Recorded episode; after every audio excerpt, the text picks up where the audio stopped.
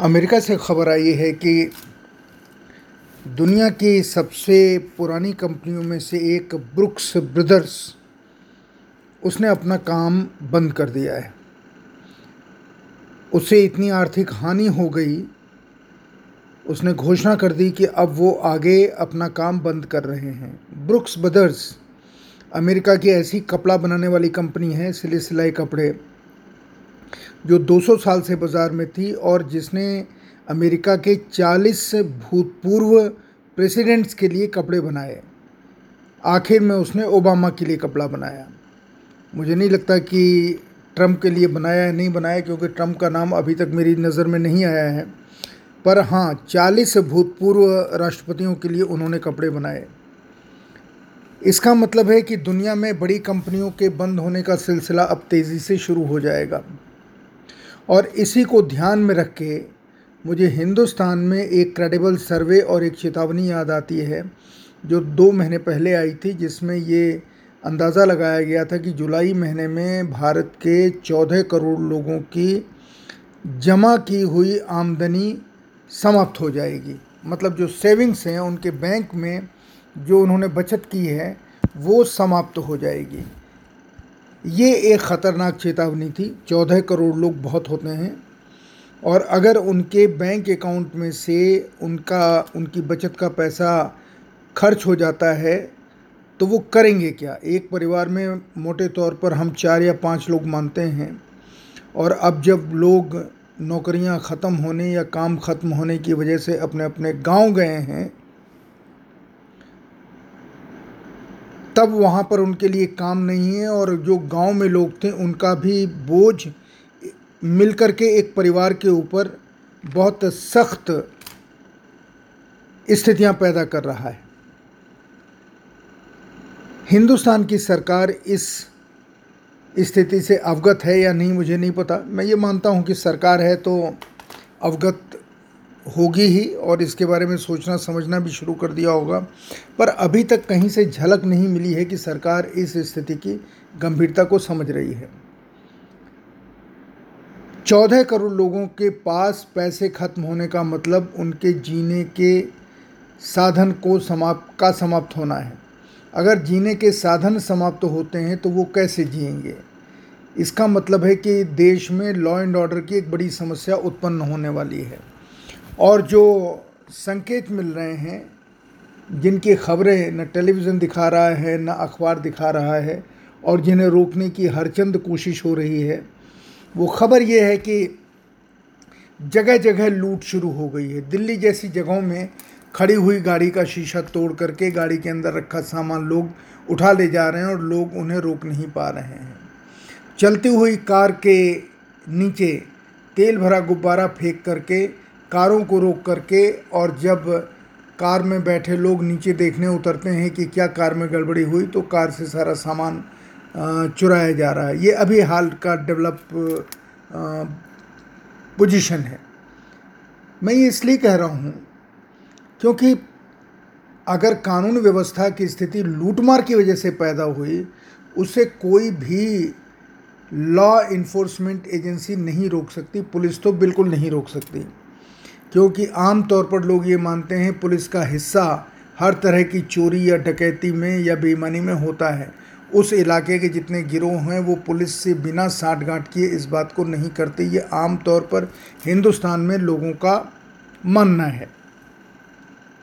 अगर ऐसी स्थिति होती है तो दिल्ली का क्या होगा?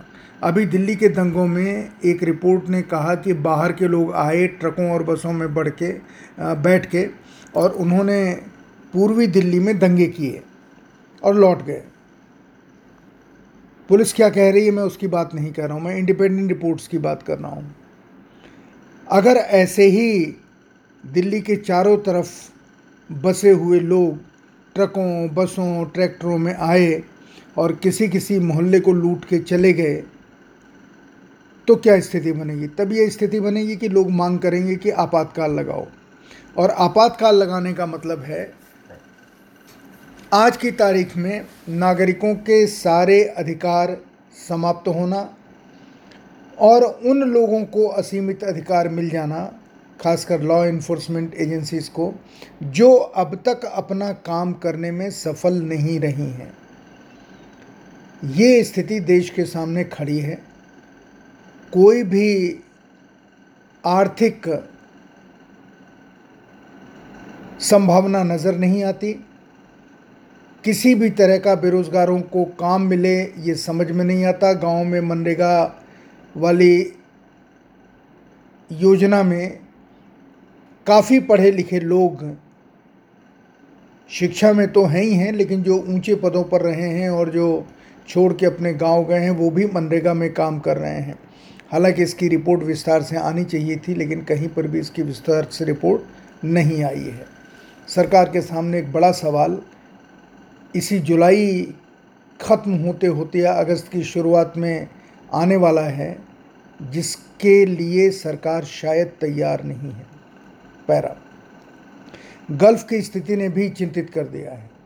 खाड़ी देशों में भारतीयों के निकालने का सिलसिला कुवैत ने शुरू कर दिया है और लगभग सभी खाड़ी देशों ने ये तय कर लिया है कि हम अपने यहाँ से नॉन मुस्लिम इंडियंस को निकाल देंगे। पहली खेप कुवैत से आठ लाख लोगों की हमारे यहाँ आने वाली है। हमने पहले ही चेतावनी दी थी कि जिस तरीके से दुबई के से दो लोग एक बड़ा ग्रुप बना करके अभियान चला रहे हैं, उससे खाड़ी देशों से भारतीयों की नौकरी अगर समाप्त होती है तो भारत की क्या आर्थिक स्थिति होगी? एक महिला हैं जो दुबई में थी, जिन्होंने घृणा का कैंपेन वहीं रहने वाले मुसलमानों के खिलाफ चलाया।